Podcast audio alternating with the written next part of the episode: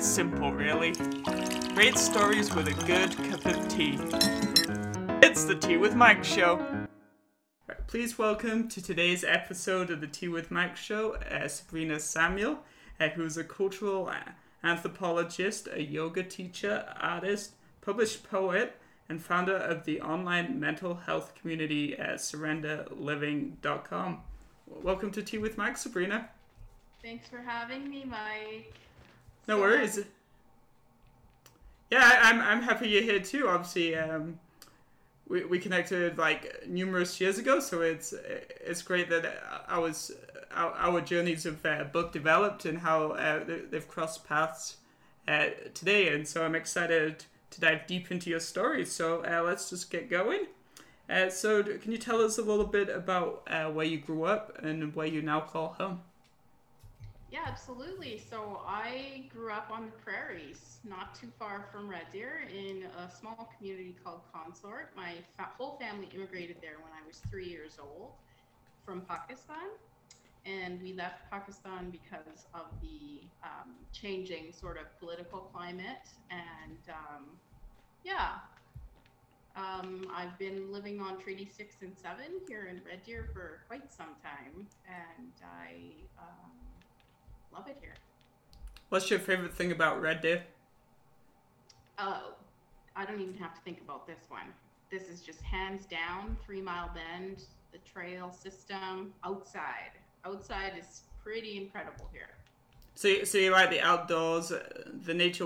What's the best part about uh, being outdoors? Like, do you do you find a, a connection to uh, the wilderness and how peaceful it can be?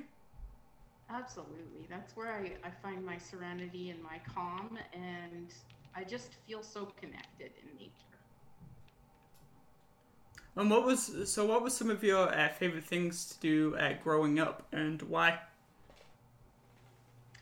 Yeah, so I grew up really wild, running wild. You know what I mean? Like I spent a lot of time on the land, and I think that's why I do have that connection. Um, that outdoor connection because um, I, it was very sort of idyllic, you know, in many ways. Um, and it was also, you know, like several people's childhoods very damaging in other ways. Um, but I will say that growing up in a small town, you learn community in a huge, huge way. You learn um, cooperation, right? Because there's no getting away from anybody in a small town, right? Like everybody knows your business sometimes before you know your business. And uh, yeah, I mean, I really liked that um, nature, animals, outside. Um, yeah. Um, and what's the what, what, do you have a favorite animal that you've seen um, when you've been out outside in the wilderness and even just uh, walking the trails and things like that? So my favorite animal that I've seen in the wild is actually an elephant, and that obviously wasn't walking the trails in Consort. uh, but I was in Zambia, in Zimbabwe, just right at the border. You know, I'd been there for two months, and I was like, Dad, I'm not going home until you show me an elephant. So let's go find one. So we went on a little safari, and um, I couldn't speak when I saw it, Mike. Like I was just honestly, I, I whoa, you know and uh, it was it was a beautiful experience. Can you tell us a little bit about your journey, journey kind of through school and what inspired you to study cultural anthropology at university? Yeah, so when I was growing up, we had four magazines that came to our home regularly. And you have to understand, as, as a child growing up in isolation, right, far away from a lot of things. I lived in my head a lot, right? I and that's where I um, cultivated, curated my imagination. That's where I saw people like myself. Um, was through books first, right, and then travel. So um, these four magazines were Time, Newsweek, Maclean's, and Nat Nat Geo, National Geographic, and I would always go for that first. And it was full of anthropologists and full of um, gorgeous photography that changed my life, you know? And so when I went to school, I also had to reconcile um, this thing about, you know, being an assimilated person in Canada. I was raised by people from another culture, essentially, right? And so um, intellectually, I needed to get my head around that. And I just, I was fascinated by it. Yeah. And I also majored in bar in university. I drank a lot. So, a very interesting combination for, for sure. So do you do, so do you remember specifically how old you were when you uh, kind of discovered uh, the the, uh, the National uh, Geographic cool magazine? How old I was? Yeah. Oh, I don't even know, Mike. I mean, I just raised with it. It felt like it was always around. You know, um, sometimes they'd be special edition maps. Uh, I'm not a huge map fan. I uh, my geography is not fantastic, but um, yeah, they're beautiful. The orange, or sorry, the yellow magazine spines, right? Yeah. Right, and and I know uh, when magazines were more of a thing, even when I I was younger, and like if we were going around uh, W. H. Smith's in England, um, I'd have a look through the uh, the magazines, and if it wasn't a sporting magazine that caught my attention. I, the National uh, Geographic um, magazine was definitely up there just because of like all of the because it was very visual. There was a lot of colors on it. Um, obviously because there's a lot, a lot of photography uh, in that magazine, and even even the way they designed like the front covers, um, like like caught my eye. So I could see I can, I can see why you you were drawn maybe to that magazine over some other ones. Yeah. Today's uh, T fact uh, for the episode is there is a, there is a special name for when tea leaves uncurl as hot water is poured over them. It is called the agony of the leaves, and this comes from uh, tanswers.com slash uh, tfacts dash trivia. I love it. It sounds very poetic. Agony of the leaves, right? You are so, you're so right. I, I, I'm curious to now go now that you bring it up to go Google agony of the leaves to see if I can find a poem or um those words used, I guess, in a, a creative way. Yeah, very thick description there. I love it. So I believe you've traveled uh, to 17 uh, countries around the world, which is a lot more than a lot of people. And so, um, was it the uh, the magazine that inspired you to travel at all? Was a lot of things. You know, I my favorite place to be since I was very young was anywhere but here, sort of a thing, right? I have a free soul and I my best memories of childhood were jumping in the station wagon with my family and going on long road trips, you know. And um, yeah, it's been an absolute privilege and honor to to visit those places and to learn learn more about people, right? And and it's interesting, Mike, and I'm sure you know this by having interviewed 130 people now is that at the core of us, we're all the same. We all have the same human needs, right? Uh, we all want the best for the next generation and for our children. But uh, culture is so, it's complex, just like human beings, right? So. Exactly. So, can you, can you tell us a little bit more about some of your traveling experiences, and and then what you learned what you learned about yourself, and then about yourself, and then also, and then the communities around the world from uh, the, these traveling experiences? I would say probably the best thing about travel, that was my favorite form, and still is my favorite form of education, is, um, you know, shared humanity. Basically sort of what I was just saying. And um, because I have that connection to outside the way that I do, I love visiting um, beautiful places, you know, and being landlocked. My eldest nephew Aiden says that I'm a flatlander from you know, right? Um, I I have a fascination with water too. Falling water, particularly the night sky, um, the ocean, right? Um, yeah. Can can you name some of the countries that you've been to?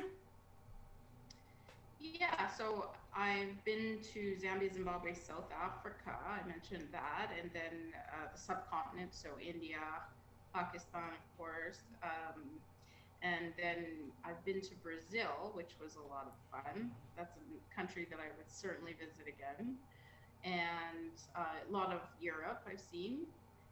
And um, I also am very blessed with a uh, intercultural family that's spread throughout the world. So we didn't get to see each other a lot growing up, which was really unfortunate. You know, it, it added to my isolation as a kid, but I when we do get to spend time, it's very special.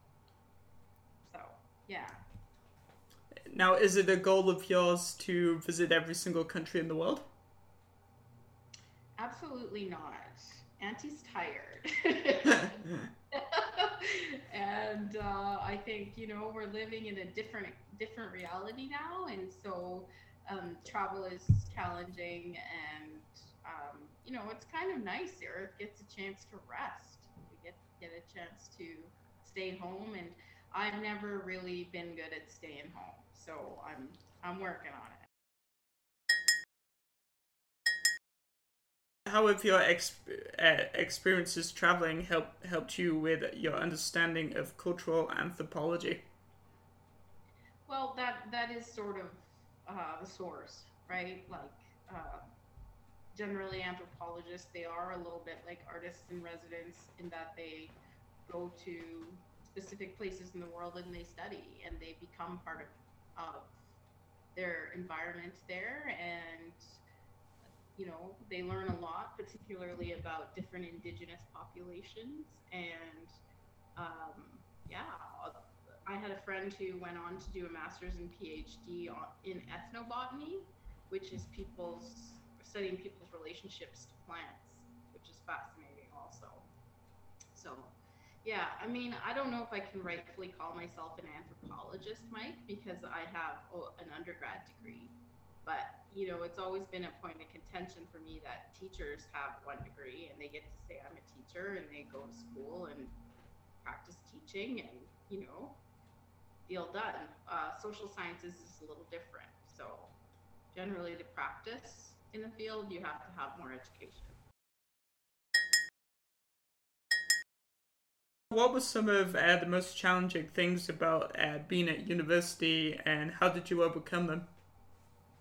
Ooh, now you're getting into a different stage of my life where the wheels completely fell off the bus.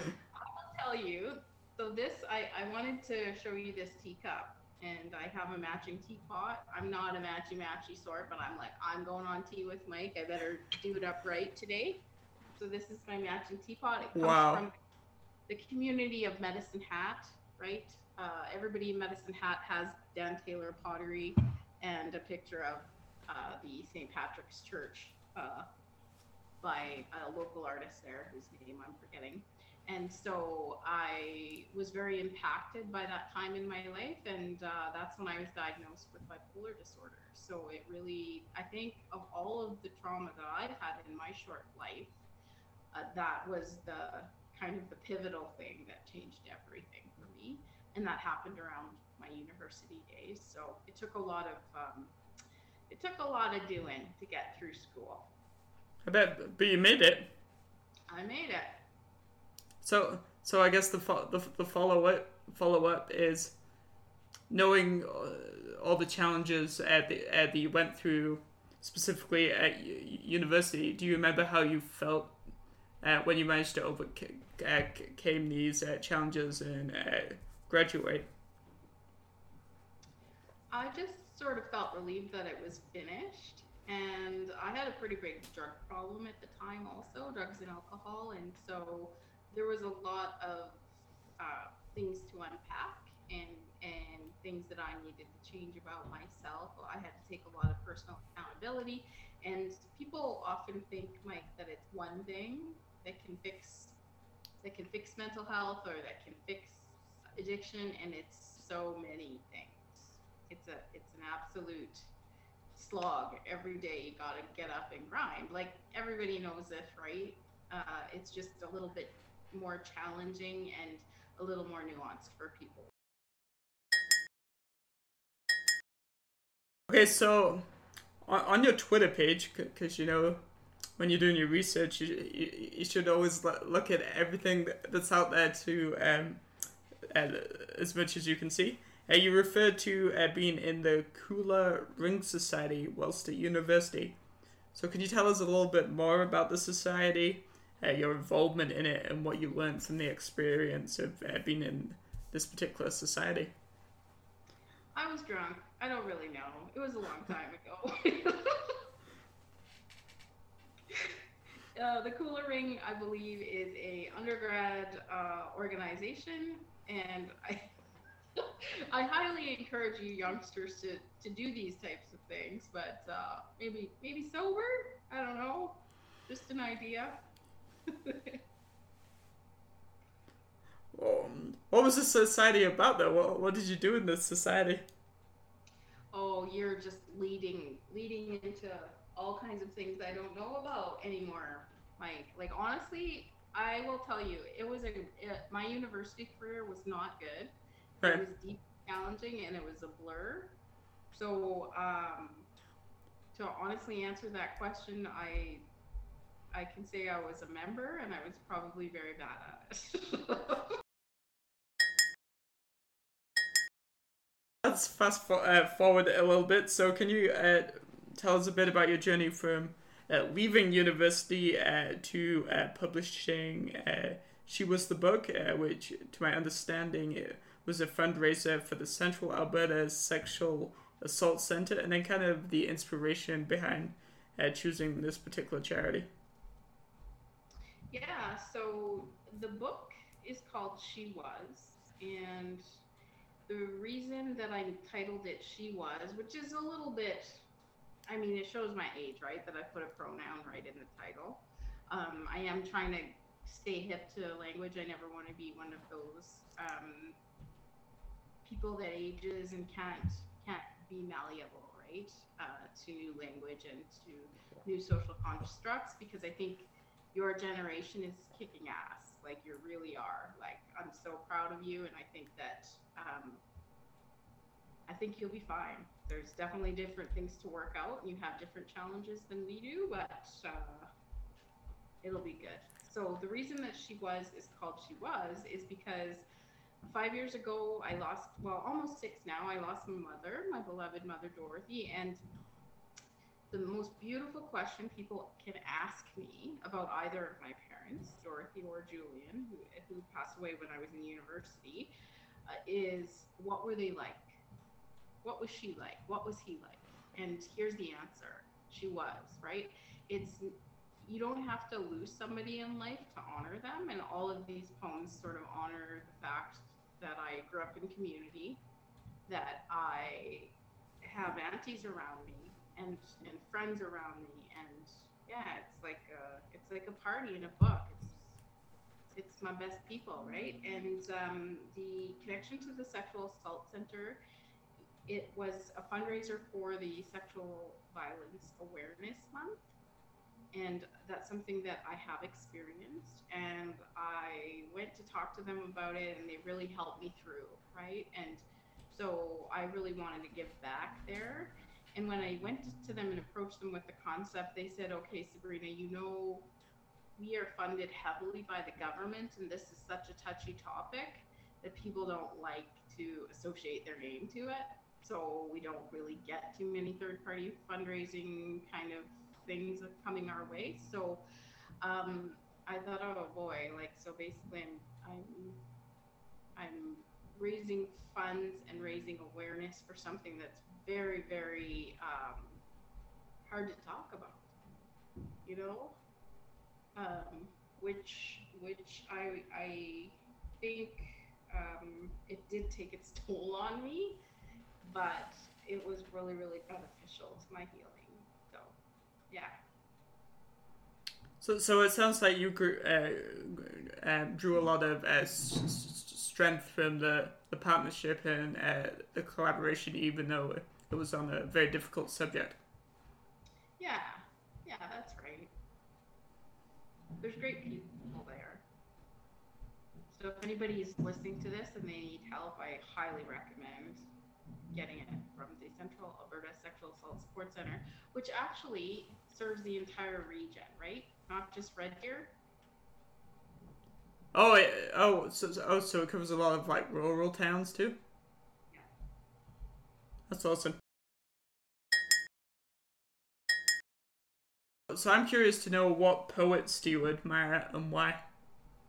So I, the first poet that I loved was Hafiz, and he's like a Persian Persian poet, and it's so deep and so so very mystical kind of language and I really like that um, higher power soul connection kind of thing. And I really, he's got it, like hands down, he's got it. So uh, Rumi also huge that way, and uh, I sort of cut my teeth on Wordsworth, and um, yeah, my dad always encouraged poetry in me, and um, I loved it, and it's so fringe, right? Like it's it's obviously picking up steam now with Amanda Gorman at the inauguration and like lots of, of young activists and artists coming up. But um, it, it's still like poets are like still on the fringes of, of writing, right? Like the writing circles, they're super weird. A lot of poets are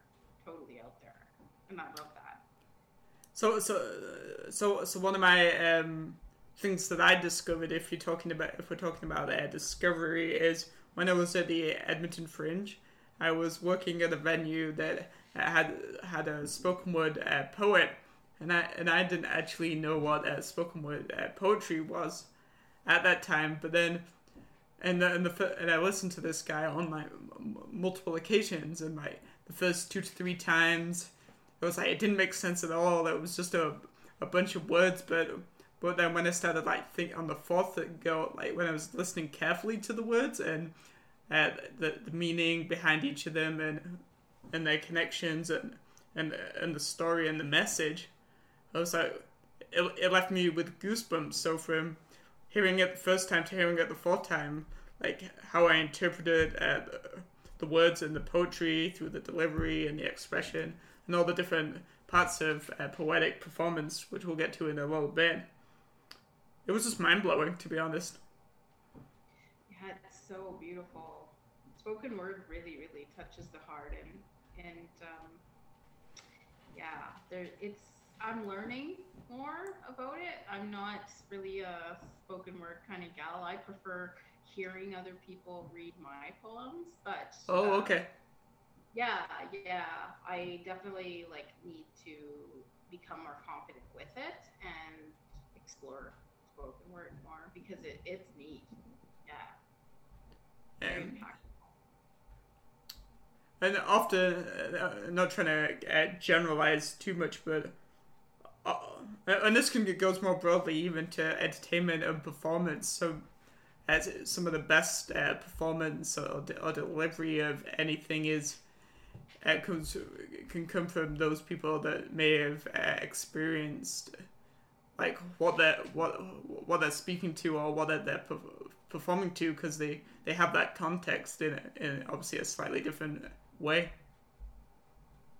Absolutely, yeah, and not you know a lot of people say they, they don't get it, so to speak. They don't always understand poetry, but the nice thing about art and abstraction in sometimes is that it touches your subconscious touches parts of your soul and your subtle body that maybe you couldn't get to otherwise. And um, that to me is is really quite sweet. What was some of the most challenging, or what was the most challenging thing about writing the poems for She Was, and what was the message that you wanted to deliver through them? I want women to feel qualified. I want women to understand how great they are. And I hope that through through this book of poetry that I've honored them but also portrayed them with a level of humanity that keeps it real, sort of a thing. You know what I mean? Like it's not all rainbows and butterflies in here. The experience of being a woman is uh, it's deeply challenging. So, yeah. So I know uh, recently um, you performed some of the uh, the poems from She Was at Heritage Ranch in Red Deer. So so what was let's start with what were the most challenge what was the most challenging part about kind of uh, performing your poems in front of a live audience? I would say it's a level of feeling exposed that I haven't had, not even over Zoom, right? Because there's an energetic exchange in in real life, that, right? And so yeah, like I when I'm on Zoom and I'm I'm reading a poem or when I'm recording a poem, I don't get as much uh, understanding of what it does to other people, whereas in real life you. So yeah, and I feel like it's a lot of time with um, self promotion, Mike, and you understand this as someone who's trying to build a community around you, and you're doing a fantastic job, by the way. I, I thank you. Yeah, I, I think it's incredible, and I want you to continue. And I can't wait to see what your future holds. Um, but yeah, it's it's deeply challenging. at times, you know. Oh, so, uh, do you now now now which part was it? Was it was it the memorization of what you were performing, or was it kind of reading people's body language and expression? And, and, and that's a very difficult thing because like whatever they they're appearing might not actually be how how how they're feeling as they as they watch watch this performance, if that makes sense. Yeah, yeah, exactly. And it's it's um, sort of a poetry generally when it's performed is not performed into well, yeah, it's not performed to an audience of thousands, right? Like music, music is poetry is is more of a micro experience. It's it's it's very vulnerable Yeah, yeah. So I so I know at the Edmonton Fringe when I in for the spoken word poetry, it was like no more than seventy people, right? Yeah. And, and it was in a very long, narrow, rectangular room, like, and it was very, very like mood lighting because it was in a restaurant, right? And and and and, and stuff. So. So I have to say, yeah. I went I went to the Velvet Olive, and they have like um, an open mic, and a lot of people do poetry there, and, and I was really impressed by it. And I think these spaces, we're going to see more and more of them now, and that's great. Oh yeah, for, in in a lot of ways, I, if we're obviously specifically talking about poetry, I, I feel like having three or four places where you can uh, perform, but but they're in a very small and intimate setting. I I, I think that's a lot more uh, powerful in terms of emotion and connection and all the different things that make up poetry.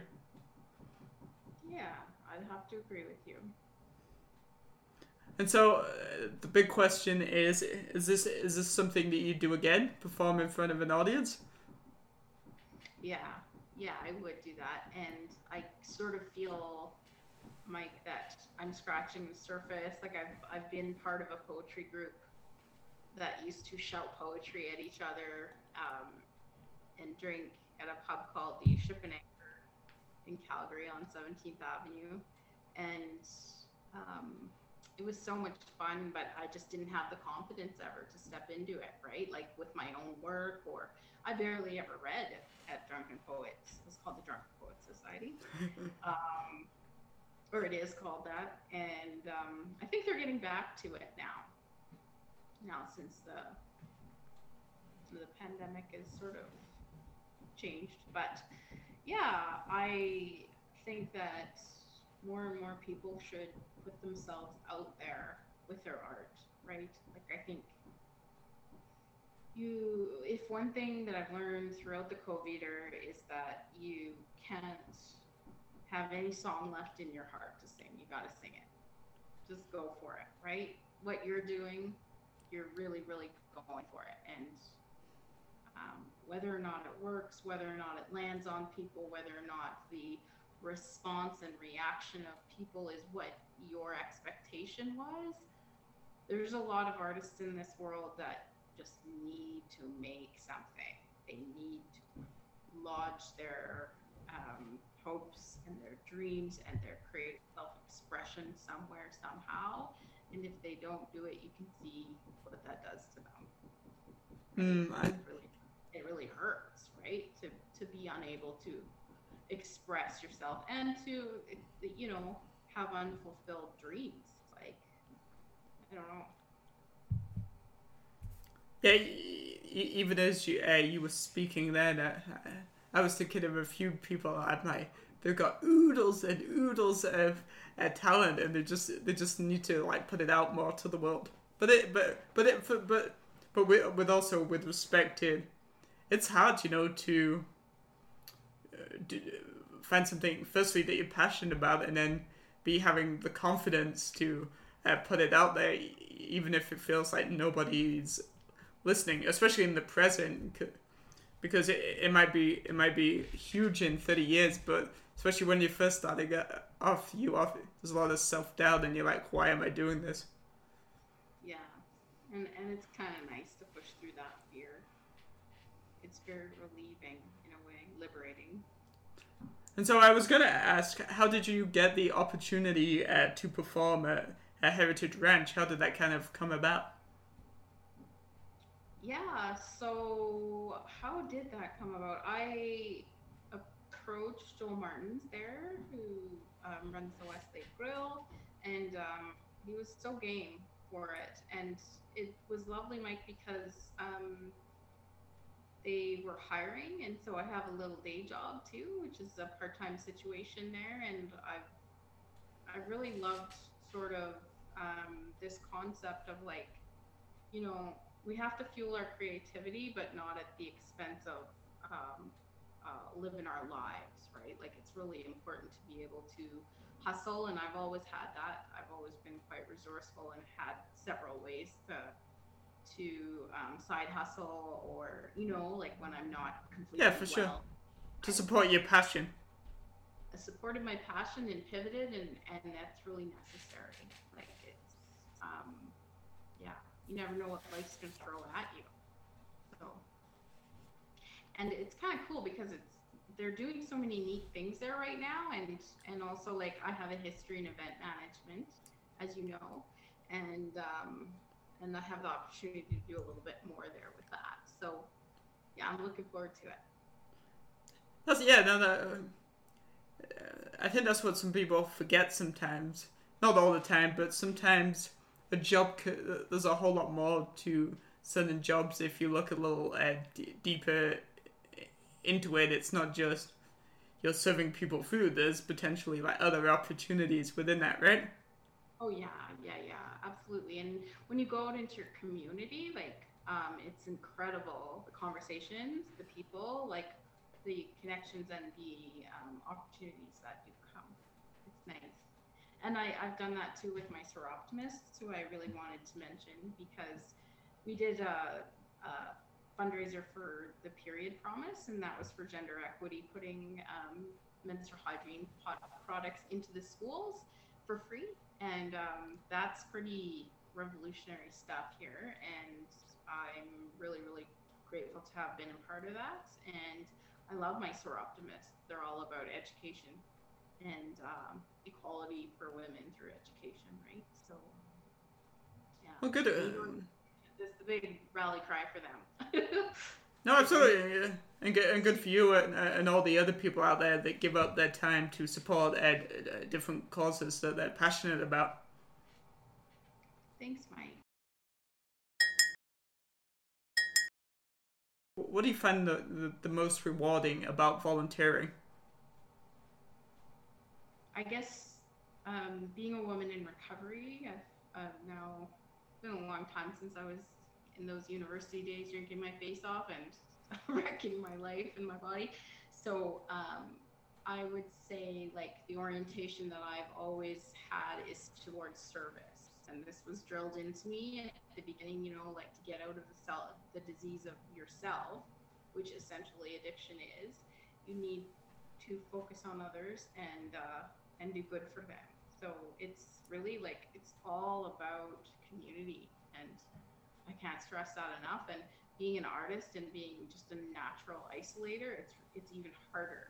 It's even harder for me to reach for that. So, um, yeah. And so, uh, obviously, in your bio, uh, you kind of mentioned uh, Sur- Surrender Living, uh, the online mental health community uh, that you've obviously uh, started. So, can you can you as tell us a little bit about how your own journey inspired you to start this, and then how you hope that Surrender Living can help others? So, if I had, if I have one wish for Surrender Living, it's that it would um, provide a place to land for former versions of myself. So, you know, that vulnerable girl that was had nowhere to go um, and nowhere to put her grief in in university days. Um, I, I would wish for her to find us and to um, be able to heal. It's really, really necessary to have that um, community connection. And um, yeah, COVID just changed everything for me. It, it really made me reevaluate my life completely differently. And, and uh, we got to get after this thing. You're you're young, you know, like you you got your whole world ahead of you, and you're doing it. And I really, really want to encourage everyone to um, to go for it because there's so much pain in the world. There's so much pain in the world, and there's a lot of things that you cannot change at all. Which I'm realizing the the, the more that I live life, right? Yeah, but there's so many things that you can get a hold of if you just can. Like, I really just want to shine the light now into people, and so that they can see their their goodness and their greatness, and uh, draw it out because that's that's the power of community, right?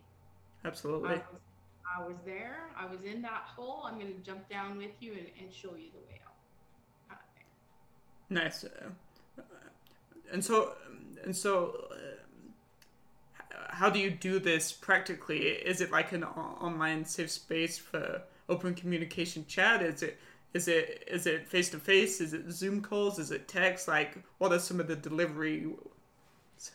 The delivery methods, yeah. Yes. So um, I ran my first women's group, um, and I'm running another one in the fall. So if anyone's interested in that, I'm also trying to do a, like one day retreats before summer ends. It's really it's coming to a close here though. Like I feel like I can't believe it's half over already. It's just woo whipped by, right? Um, and yeah, I it's really really necessary for me to also know my limits because I jump down rabbit holes, and right now I'm just so much focused on on putting my work out into the world. She was work, and um, it's very time consuming. It's a lot of negotiating, um, you know, different different things with um, places to carry the book and um, ways to keep it fresh and keep it keep it out there, and the events, right? It's yeah, a lot of moving parts that's kind of where I am with it. I definitely want to continue with the online stuff, but I'm I don't know about you, but I'm a little I'm a little zoomed out. Like I've kind of hit my my limit for somebody that is um, you know living her life. I've lived my life online for the last couple years, right? And right. It's it's very very draining, I would say. And so, and so you're probably looking forward to as much as possible, uh, like reconnecting with nature and getting outside, and hopefully, hopefully spending time uh, w- uh, with people that are important to you. Is that is that accurate? That's hundred percent accurate. Nice for sure. So, so for so for so for me, it's uh, the same way. It's like, as much as I'm an advocate for digital, it's like how can I also protect my mental health and switch it off and like build those physical relationships as well as uh, the digital relationships. Yeah, I think it's it's a fine balance for sure. I'm grateful for technology because without it, it would have been really really hard year. It would have been been really sort of um, isolating. There's the type of solitude, you know, that oils your spirit, shines it up, and there's a type that decays it. And so it's good to know the difference. And also, find yeah, and just uh, f- finding the balance. And the balance looks different for everybody, doesn't it?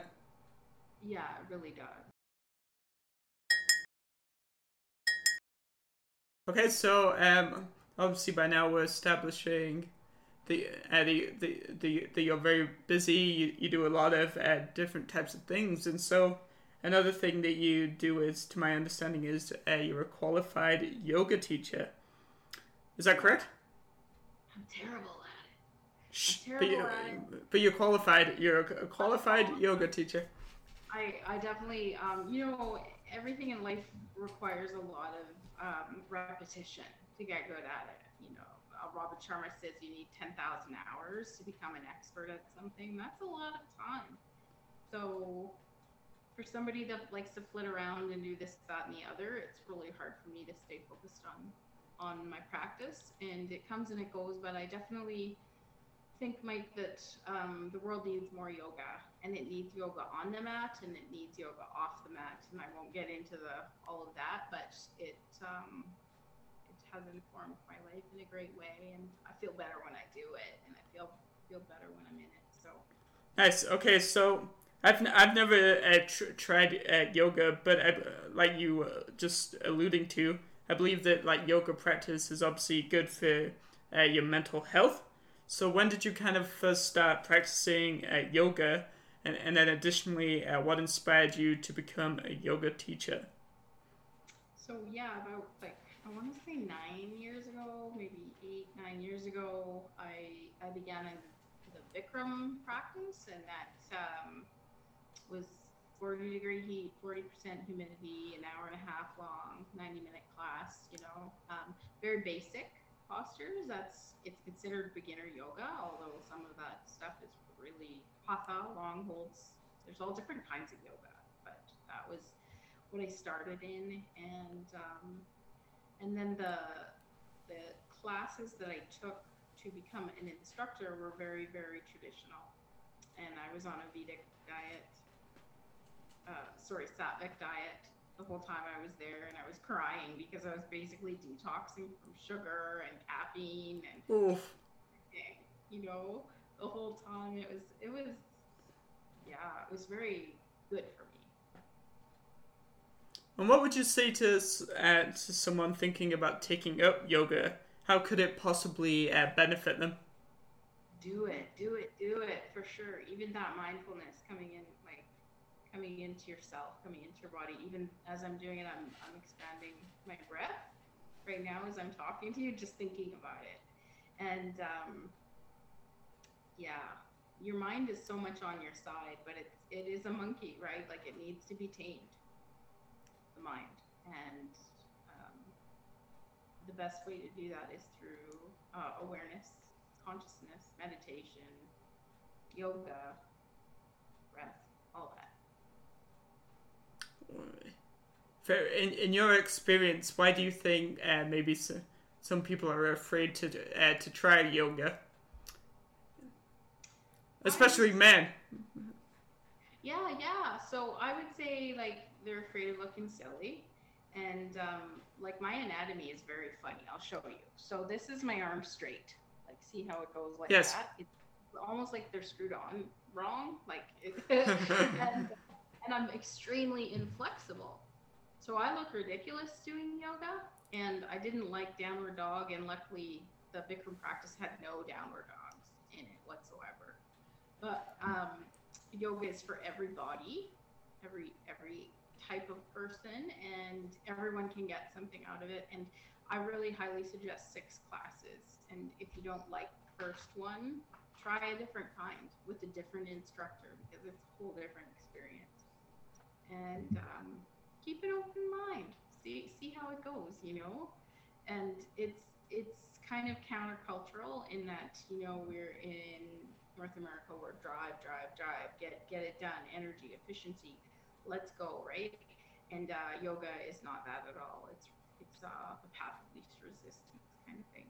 So, yeah. And so I, yeah, and so as you were as you were talking, I was uh, um, thinking thinking about uh, going to the gym. You know, for like a lot of my when I was in school, a lot of my friends like worked out that, but I I always like kind of uh, dismissed it because I was kind of intimidated uh, by it, and I wasn't fat, so I didn't necessarily feel the urge to uh, to to to, uh, change that. But more recently, as I've learned more about life, I realize how beneficial um, going to the, the the gym is. So because I, and because I need accountability, I I invested in a, a personal trainer who's a, a, amazing. But and yeah, yeah. So so I've been doing that for like uh, six months. Uh, I'm just really working on my just trying to feel better overall as a, a person. So one of the things I learned was you shouldn't go to the gym and look at somebody else because everybody starts at a, a different place, right? 100%. And also, I sort of feel like what you're doing is the right thing. It's getting help. Getting help is the right thing always. It doesn't matter if it's physical, spiritual, emotional, mental, whatever it is. You got to find your comfort, find your comfort with a coach, find your comfort with a group of people, and just stick with it. That's and that's the and that's the hardest part, sticking with it. Like even on weeks where you got low energy, you know, it's great on the weeks where you're like, yes, let's do this. But the weeks where you like maybe you've been busy every day since you last went to the gym, and right. it's and it catches up to you, you, but you still you need to push yourself over the line because you'll totally feel better afterwards. I feel like there's a level of um, relaxation.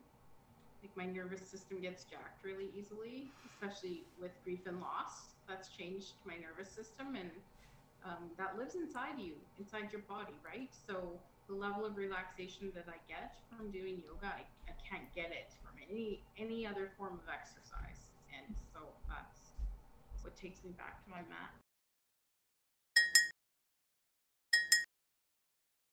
Besides yoga, what what do you kind of do on a daily basis to look after your physical and um, mental well being? Walk. I have a forest at the end of my street. Oh wow! Yeah, yeah. I walk and there's a beautiful flight of stairs there and a river view, and um, yeah, I'm I'm really fortunate that way, and I I think it's really good for people um, like myself with my type of constitution to have that repetitive um, motion, whatever it is. So yeah, it helps me. And, and you go walking every day regardless of the, of the weather. Well, that heat wave really set me back, Mike. That was really difficult in the end. I felt it, you know. I, I felt um, completely different when I didn't do my daily walk. But yeah, I, I am pretty pretty good about it. That is something, and and that's another thing too about um, uh, living living well, living a good sober life, a, a good life um, in recovery, managing my mental health. It's um it's day to day. It's one day at a time right? Like it's all we have is today. Today's a mini life. Yeah. So. Keep it simple right? Exactly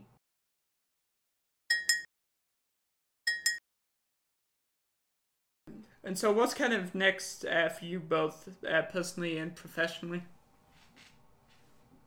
so for myself I definitely want to stay in the the writing world, and you know that's that's a roll of the dice. That's 100% roll of the dice, and I know that I can only go to a certain point with that on my own. And like you too, I mean, you're tea with Mike, but I'm sure that you've you've sought outside help. You've got whoever you you need to move forward, right? and um, I'm, I'm just sort of in the process of finding those people and I'd really like to get published. That would be um, probably the next steps and get get my work um, out into the world. And some artists they don't care, you know, like they'll. And for many years I didn't care. Like I I have books of poetry that are never going to be seen, and that's not what they're for. They're not meant for human consumption. They were they're meant for me, right, to help, help me. Um, but now I want to share, and so I'm gonna try and find as many avenues as I can to continue in that. And I, I definitely, Mike, I always wanted more education, so yeah. That's a that sounds exciting.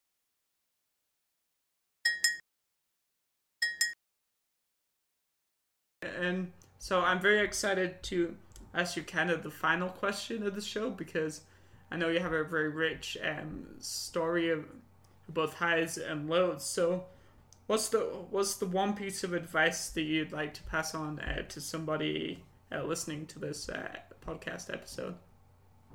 I'd say don't ever give up on yourself. You know, don't ever give, give up on yourself. Don't ever compare your outsides to your insides and may the force be with you because you know great things great things can happen and your life can look completely different. If you are in a valley right now it can look completely different in six months three months you know whatever. Find those people find those people that have what you want and ask them how they did it and go get it because it's yours you know?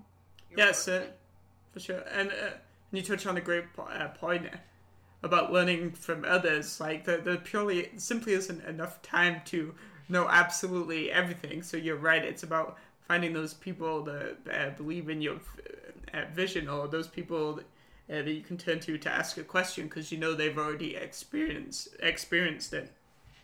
Yeah, and the authenticity authenticity too. Like I've spent so much time in my life wasted hiding who I am, hiding my everything about myself, hiding my mental illness, hiding my sexuality, hiding um, my ethnicity, and um, I'm done.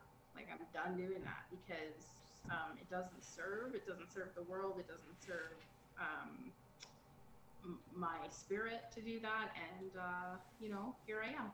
So I really encourage, and I know that your generation is much better at at the ownership of self? And that authenticity. And I, I really highly encourage everyone to be who they are.